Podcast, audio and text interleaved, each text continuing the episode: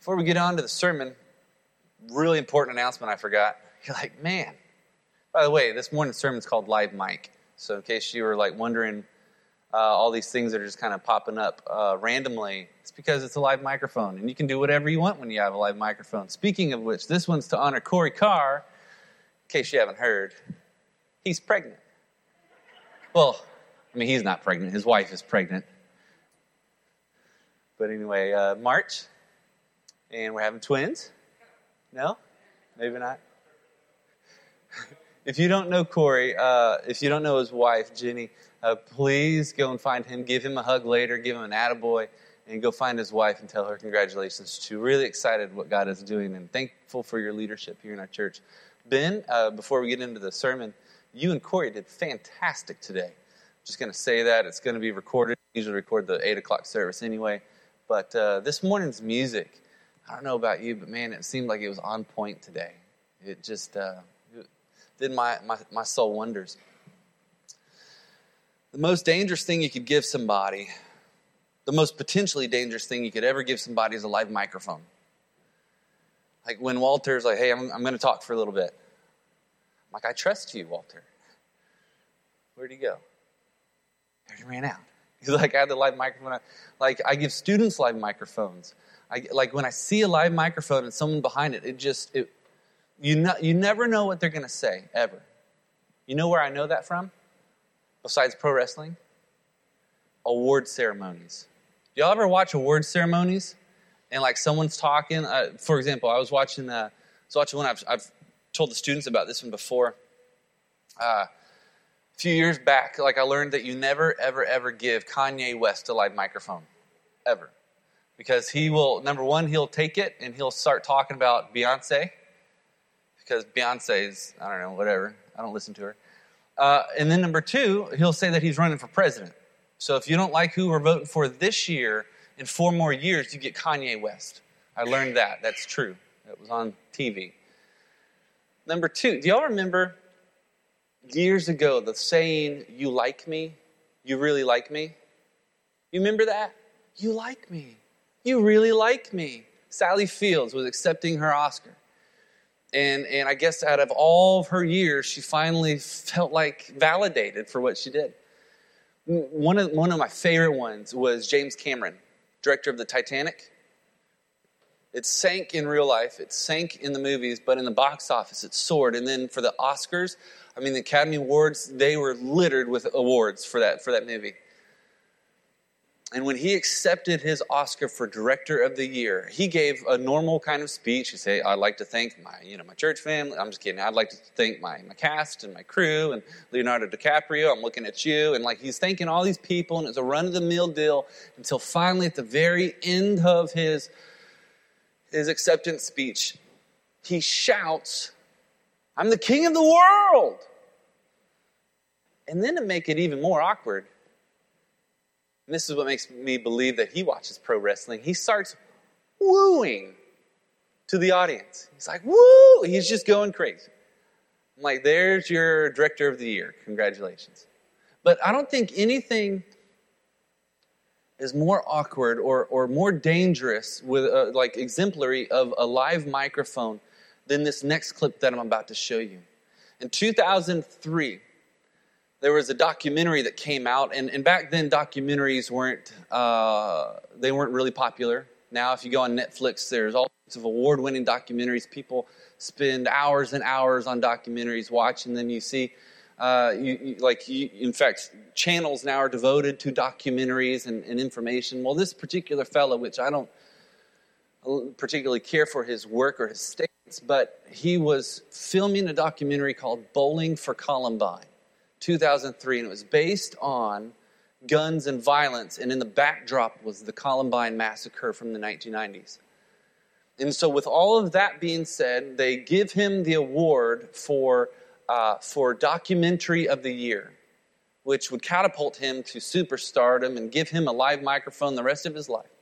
But this next clip, this is the reason why you don't give people live microphones, and this is the reason why there's wrap up music when, when someone starts talking. Go and check out this clip. We, We live in a time where we have a man sending us to war for fictitious reasons, whether it's the fictitious of duct tape or the fictitious of orange alerts. We are against this war, Mr. Bush. Shame on you, Mr. Bush. Shame on you. And anytime you've got the Pope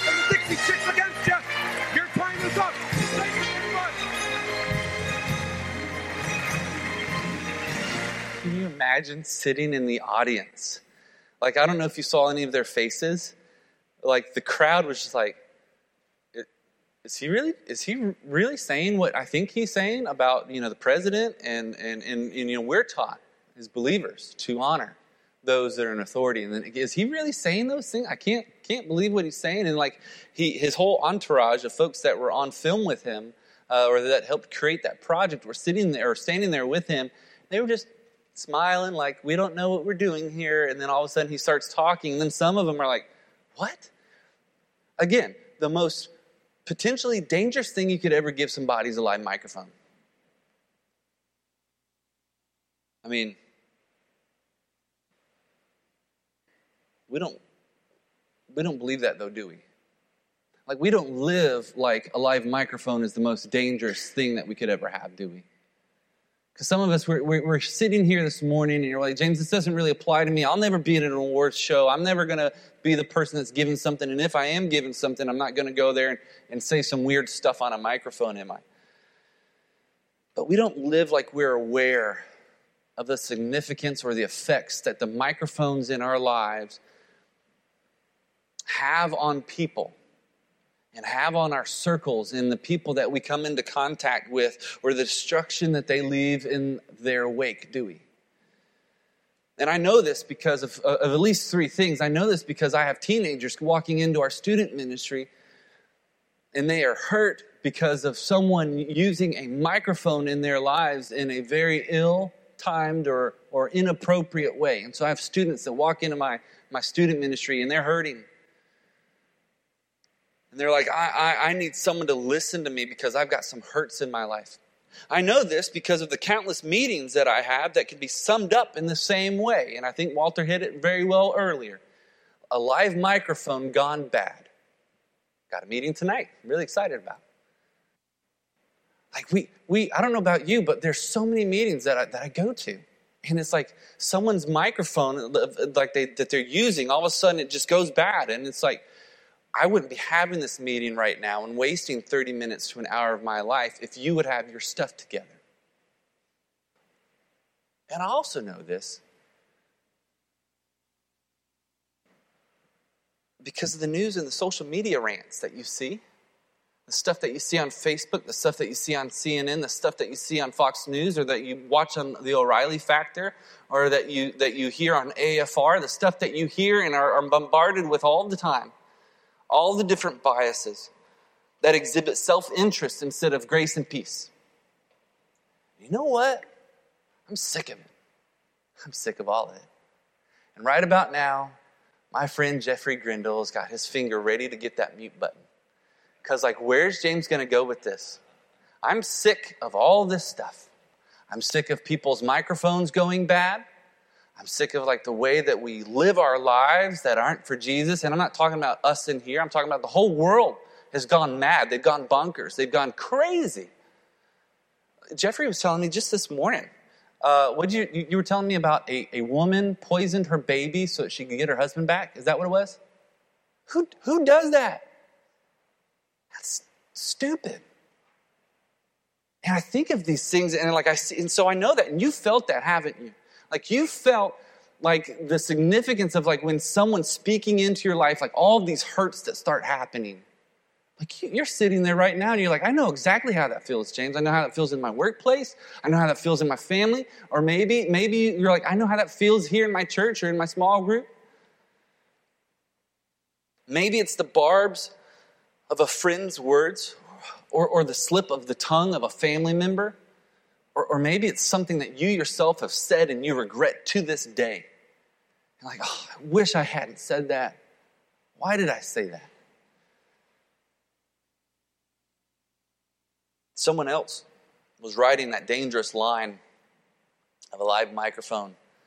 His name is Paul, and I want you to flip with me to Ephesians chapter 6.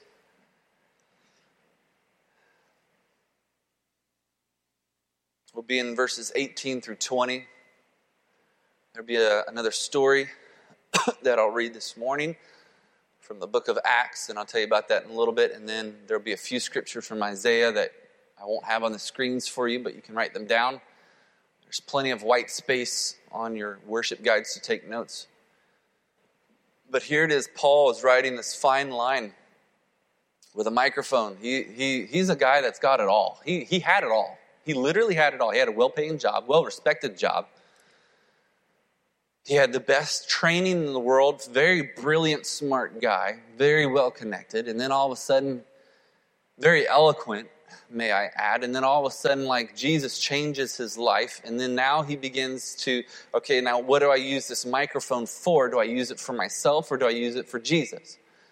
He begins to use it for Jesus. The problem is that he had a live microphone and the world wanted to silence him. It seems like every time that we're using a live microphone properly, people want to mute us. People want to silence us. People want to hey, just go over here for a little bit because we can't handle it. So that's kind of where we pick up here with Paul in, Ephesians chapter 6. Because these are the days where we've got to take our stand. Like these are the days of attack. So Paul encourages us here in these next few verses. What do you do with a live microphone? Look at verse 18 with me. He says, with every prayer and request, pray at all times in the Spirit and stay alert in this with all perseverance and intercession for all the saints. Now, I've highlighted a few words there for you because if you if you look at and this is what's interesting is verses 18 through 20 is actually kind of a run-on sentence for Paul. He has a habit of, of, of rambling and doing one subject in a lot of different types of verbs and a lot of different types of parts of speech, and he throws it all together into big clauses into one big sentence. So verses 18 to 20 is really one big sentence. But if you look at just this one that we have in the English, you see that he mentions the word all three times. Now in the Greek, it's four times, and that's why I've highlighted the word every. Because Paul's using the word all. He's like, okay, we've just talked about spiritual armor. Like, these are the days of attacks. These are the days you're going to get attacked at home. You're going to get attacked at work. You're going to get attacked in your family, your extended family. This person's not going to like you. This person's not going to like you. This person doesn't want to hear what you have to say anymore. And you're going to get attacked from these different angles. And Paul's like, here's the spiritual warfare that's going to happen. It's real and it is happening because Satan doesn't want the church to prevail. And yet Jesus is victorious. And so we will. But sometimes we forget that. And so Paul's like, hey, to help you get some of your excitement back, help you get some of your courage back. Here is some armor that you need. But in all of these things, you need to pray. In all of these things, look at with every prayer and request, pray at all times in the spirit. And, then, and that's a really cool phrase and we don't have time to dive into that. But he's saying i you to get through anything with the microphone that you have the microphone that i've got paul specifically talking about we've got to pray all the time at all times everywhere all the time. And so if you can't make it here at nine o'clock that's that's okay that's fine. You pray at home you pray at work while I'm driving. You pray while you're driving. While I'm in the bathroom. You know, some of my best prayers are in the bathroom. Like you pray wherever you can pray. All the time. There's no excuse not to pray. Not one. Well, I, I, I got tired. That's dumb. I forgot. That's, that's dumb. I didn't have time. That's a cop out. Paul's like, pray all times. I don't like that he says here, maybe this is you too that he says, intercession for all the saints. I don't like that because that means that I've got to pray for the people that I don't like, for the people that rub me the wrong way, for the people that rile me up, for the people that consequently get on my nerves or make me sick or help make me rack up doctor bills. I went to the doctor Thursday. Not because of being sick, but because of some of these people's microphones going bad. And Paul's like, you pray for those people too. They need your prayer. You're not better than they are. So, after all these spiritual weapons, all the spiritual armor of Christian warfare, with all of us praying, we get this, we get this next verse. We get this, this, we get this big idea, this one main idea where everything kind of ties together, and everything that we're going to look at in these next few minutes are going to tie together into this one phrase Make your voice matter for Christ. Like Paul's here saying, hey, I'm going to use my voice to make it matter for Christ. And we're going to see it a little bit more in verse 19 and verse 20. Our chairman of the deacons was up here just a little bit ago, and he was saying, Hey, I want you to make your voice matter for Christ. Uh, if, if anything else in your whole day you don't do, at least at 9 o'clock, I know that you're going to make your voice matter for Christ when you pray to God through Jesus by the power of the Holy Spirit. And things are going to begin to change when you're praying for yourself and you're praying for others and you're praying for the church. Things are beginning to begin to change. Paul's like, I want you to know this. Because when we pray, our, our efforts become preciously valuable. Maybe you haven't prayed today. Maybe you haven't prayed in a while. Maybe, maybe you do forget to pray. Because I get, I get busy. But like when you pray, now your efforts become preciously valuable. Those moments, whether they're five minutes or five hours, like those are those are times when you're sitting at the feet talking with God, the God of the universe. And there's a difference between praying for vain things and, and talking with God.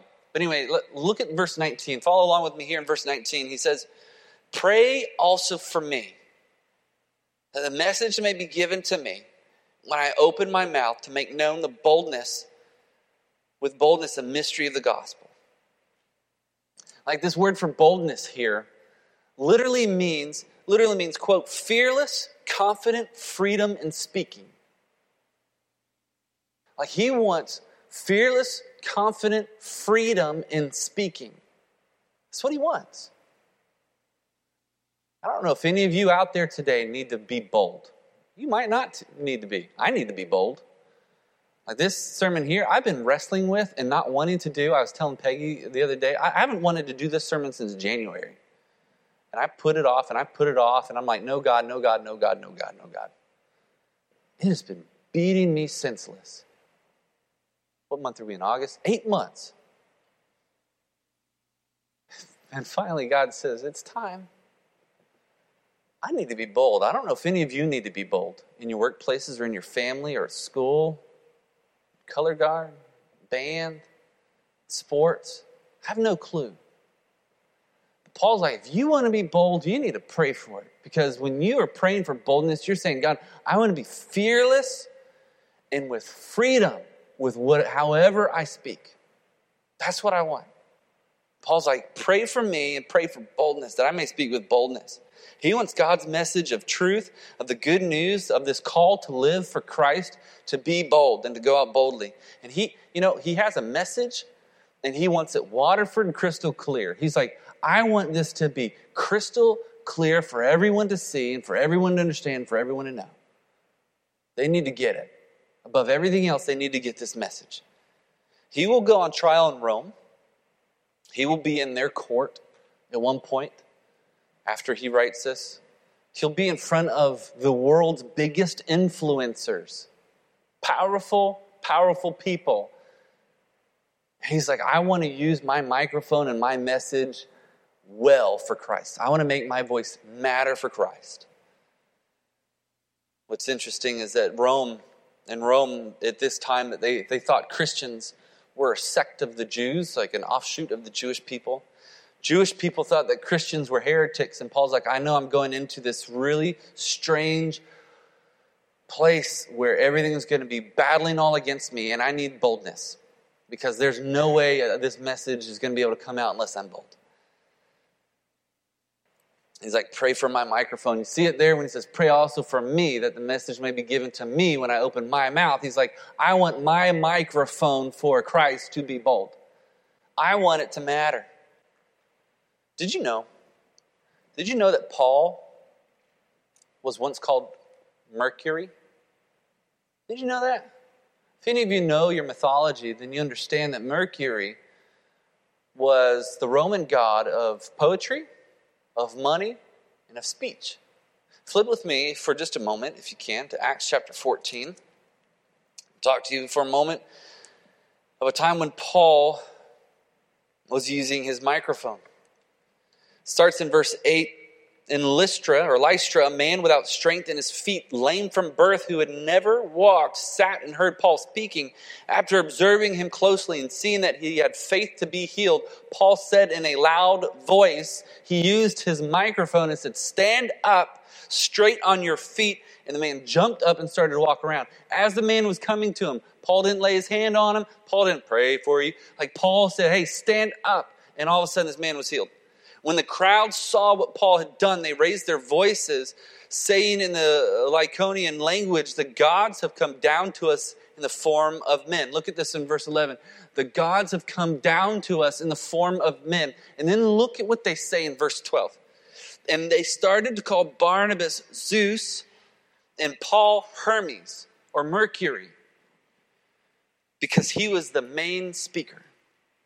They began to say these things these, these crowds of people, they began to say these things because Paul was literally using his microphone to make Jesus matter in the life of that man. And he's like, you know what? Other people are going to see what happens here, and maybe they'll believe in Jesus too. And they're like, you must be a God. I can just imagine him like hitting his face on his microphone at that moment. Really? You missed it. Mercury has the old Norse root which means to mark. Like if you were to if you were to say Mercury, it means to mark or has the idea of to mark. That Paul's microphone would leave a mark. Verse 15 it says Paul says, "Men, why are you doing these things? We are men also. Look at this. We are men also." With the same nature as you, and we are proclaiming good news to you that you should turn from these worthless things to the living God. Like these people were coming to sacrifice animals. All of a sudden, so now they weren't saying, Hey, you're a God. You're God. How cool. Like now they're not saying, Hey, I want your autograph. They're saying, Hey, we're going to sacrifice now to you our animals that we've paid for and groomed and grown up and stuff. Like we're going to, we're going to sacrifice these things to you, Paul, because like you're so cool and you, your microphone is great and amazing and you're not weird like Michael Moore. And so like we just want to sacrifice to you or sacrifice Michael Moore. Well, we just want to sacrifice to you. I regret now saying that because we record this the 8 o'clock message. We're not going to sacrifice Michael Moore. Anyway, so I don't know how many of us would have done the same thing that Paul did if we were in his shoes. Because if someone comes up to me and is like, "Atta boy, James, you're good, man. Let me give you money. Let me give you prizes. Let me give you gifts. Let me give you whatever, whatever, whatever. Man, I like money. I like prizes. That's cool. None of you have ever sold out, I'm sure. And yet Paul's like, hey, it doesn't matter about the fame. It doesn't matter about the notoriety. It doesn't matter about the money. Paul, Paul at this point needed it. It's like, we're the same as you are. We're men with the same nature as you. And then he, then he turns his microphone he's like, hey, I want to remind you why we're doing this. I want to talk to you to turn from the worthless things and turn to the living God. How great. Make your voice matter for Christ. The rest of the story is that the people still they sacrificed the animals. Like it didn't matter what they said. They sacrificed the animals, and then the Jewish people came and stoned Paul and Barnabas at this point. They thought that they were dead. They walked away, like the, the Jewish people left. And when they got done and picked themselves up off of the, the ground underneath the rocks, they went on to plant more churches. Our, sometimes our microphones, and we use them for Jesus, it doesn't turn out well, but God's going to continue to use you for his mission. We're going to we need to look at verse 20 back in Philippians chapter 6, uh, Ephesians chapter 6. It says, Paul says, For this, For this I am an ambassador. Like th- this right here is your verse, by the way. This is a verse that you might want to, you might do well to memorize. That we as a church might do well to memorize. He says, For this I am an ambassador in chains. Pray that I might be bold enough in him to speak as I should. For this I am an ambassador in chains. Pray that I might be bold enough to in him to speak as I should. Like I, I don't know, like if any other verse that you will see or read today will grip you as much as this one here. He's like, pray for this I am an ambassador. For this I've got a live microphone and I'm an ambassador for this. Now, y'all understand what an ambassador is, correct? I've preached on an ambassador before with our students. I had to do a little bit more research and I dug up some articles back from the 15 and 1600s just so I can understand a little bit more about what an ambassador was. An ambassador, a few things that you should know, is a representative of a ruling authority. In other words, they have the representation of the authority sending them. Like they literally, like if, if if Corey were to go to the Southern Baptist Convention, which we've done before when it was in New Orleans, it was closer. When we go to the Southern Baptist Convention, like we're ambassadors for our church. We're, we, are, we are working on behalf of our church. First Baptist Church in Bay St. Louis. We have the authority of the represent of, of the of the of the repre- of the folks that are sending us. We represent those that are sending us, and we have the full authority that they do. Now, a few rules about them, and there's fascinating articles about this you can find online, but there, there, there are rules for ambassadors about their etiquette, how they act, how they talk, what they say. You know, do they bring their wife to this particular meeting? Do they not bring their wife to this particular meeting? There's, there's rules about, you know, they can't be too old. Uh, in some places, they can't be too old uh, for, for fear of, of being ill or getting ill in the course of their time. And they can't be too young for fear of being immature. And I don't know what in the world that's talking about morons. Thank you. They can't be too old. They can't be too young. Like there, there was one about like, could they have hair? Could they not have hair? And they were like, hey, you know, bald person's okay, so Walter would be all right. Like they have all sorts of rules about about this kind of stuff. What do you do with your gifts? Like there's a, a there was a European article. There was a, an article from Europe that I read. Uh, from the 1700s that said that their uh, that their ambassadors when they when they got gifts when they came back home to the homeland uh, they had to like report those gifts and give those gift, gifts to the uh, to the government. So like if uh, hey here is here's a Fabergé egg. Oh my gosh there's a Fabergé egg. Like you would have to give that to your to your country. Here's hundred bucks. Oh man that's great. Now I have to give it. It's terrible. But there's rules. There's all sorts of rules the Romans called them orators. Before, before the word ambassador was ever talked about uh, in, in Roman uh, language, uh, the Romans in Latin, they would, they would call them orators because these representatives had to speak well. Their role, let me tell you about their role. Let me give you a quote from Le Scapelier de Noailles. He's a Frenchman in the 18th century who wrote this. He said, The welfare of nations is in the hands of ambassadors. They arm or pacify nations. Like everything rests for countries at times with those who are ambassadors. And Paul says here, he's like, I'm an ambassador. Who's he an ambassador for? He's like, I am an ambassador for Christ. There's a time, I want to read you just a few verses, and you don't need to flip there. This is one of those that I want you to write down. In Isaiah chapter 30, there was a time where God's people needed help, they needed welfare. And so they're going to send an ambassador out. And so you would think that God's people at this point, of all of their history, if, you, if you've walked through the Bible a little bit, through all their history, you would think that they would ask God, that they would send an ambassador to God, like the, they would send a prophet or someone to speak on behalf of them to God. But in Isaiah chapter 30, verses 1 through 4, it says, Woe to this rebellious children! This is the Lord's declaration. They carry out a plan, but not mine. They make an alliance, but against my will, piling sin on top of sin. They set out to go down to Egypt without asking my advice in order to seek shelter under Pharaoh's protection and to take refuge in Egypt's shadow. But Pharaoh's protection will become your shame, and refuge in Egypt's shadow your disgrace. And then he says, For this, for though this uh, for though his princes are at Zoan and his ambassadors reach as far as Hanes, everyone will be ashamed because of a people who can't help. Of all, of all the people that God's people could go back to, they went back to a, a, a people, a place, a people group, a, a time of history that was notorious for slavery and problems and under the thumb and worries and stresses and fears.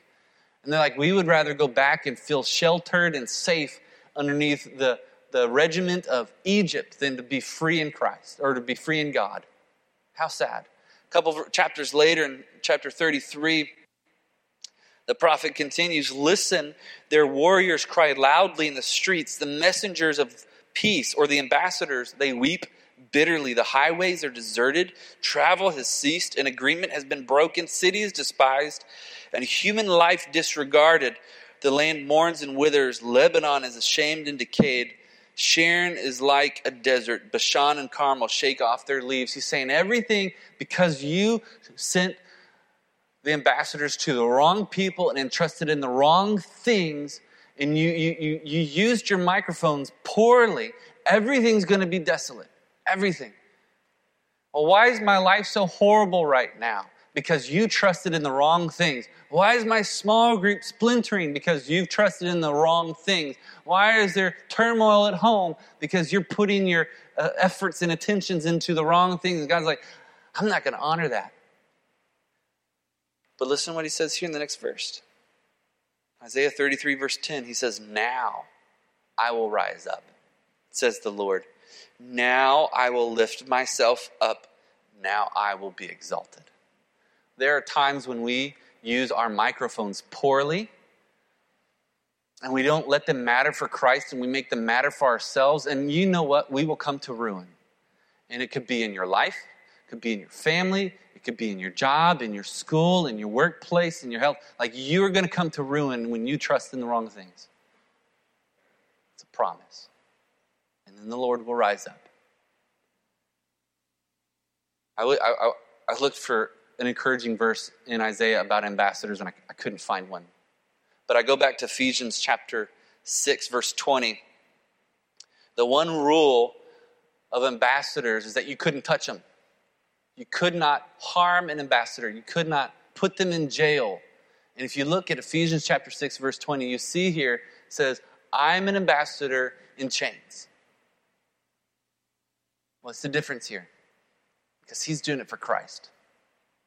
So, guess what? Even if you are using your microphone for Christ, things might not go well for you. You might have to rack up some doctor bills for stress and anxiety. And you, and, and you might have people whose feelings get hurt. And your pocketbook might not look great because your 401k now, you're investing in mission work instead of on something to fatten you up. He's like, I'm an ambassador in chains. Pray that I might be bold enough in him to speak as I should. Our voices are always in the grid of Christ. Our lives always represent Christ. We either represent Christ poorly or well. Like with the microphone of your life, right now, today, you are either representing Christ well or you're representing him poorly. Because everything of all life, all life, it doesn't matter if you believe in God or not, it doesn't matter if you follow Him or not, it doesn't matter if you're far away or not, it doesn't matter if you're rich or poor, it doesn't matter if you're big or tall, it doesn't matter if you're old or young, it doesn't matter any of these things. Everything that you do, everywhere that you go, the grid of Christ exists and it is there, and that is the benchmark that everything is held to. And so as you're walking in just a little bit to wherever you're going, we have Sunday school in a little bit, wherever you're going, you're using your microphone. Are you using it well or are you using it poorly? A question I want to leave you with is this God has given you a live microphone with your life. God has given you a live microphone with your life. How will you use it? Will you pray with me?